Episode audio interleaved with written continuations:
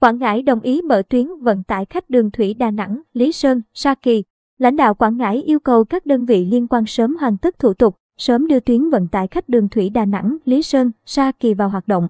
Ngày mùng 1 tháng 3, Văn phòng Ủy ban Nhân dân tỉnh Quảng Ngãi cho biết ông Đặng Văn Minh, Chủ tịch Ủy ban Nhân dân tỉnh vừa có văn bản trả lời công ty cổ phần Mai Linh Tây Đô về việc mở tuyến vận tải khách đường thủy Đà Nẵng, Lý Sơn, Sa Kỳ. Theo đó, Chủ tịch Ủy ban Nhân dân tỉnh Quảng Ngãi hoan nghênh công ty cổ phần Mai Linh Tây Đô đề xuất đầu tư, khai thác tuyến vận tải khách đường thủy Đà Nẵng, Lý Sơn, Sa Kỳ và ngược lại. Ông Đặng Văn Minh giao cảng vụ hàng hải Quảng Ngãi và các cấp, ngành liên quan phối hợp, hỗ trợ, hướng dẫn cho công ty cổ phần Mai Linh Tây Đô hoàn tất các thủ tục theo quy định, sớm đưa tuyến vận tải khách đường thủy Đà Nẵng, Lý Sơn, Sa Kỳ vào hoạt động, phục vụ du khách. Được biết, tháng 3 năm 2021, Sở Giao thông Vận tải tỉnh Quảng Ngãi có văn bản tham mưu, đề xuất lãnh đạo tỉnh này không đồng ý mở tuyến vận tải đường thủy Đà Nẵng, Lý Sơn. Một trong số những lý do mà Sở Giao thông Vận tải tỉnh này đưa ra là nếu chấp thuận mở tuyến vận tải khách đường thủy Đà Nẵng, Lý Sơn thì sẽ phá vỡ định hướng phát triển vận tải đường thủy và các quy hoạch, đề án, chương trình,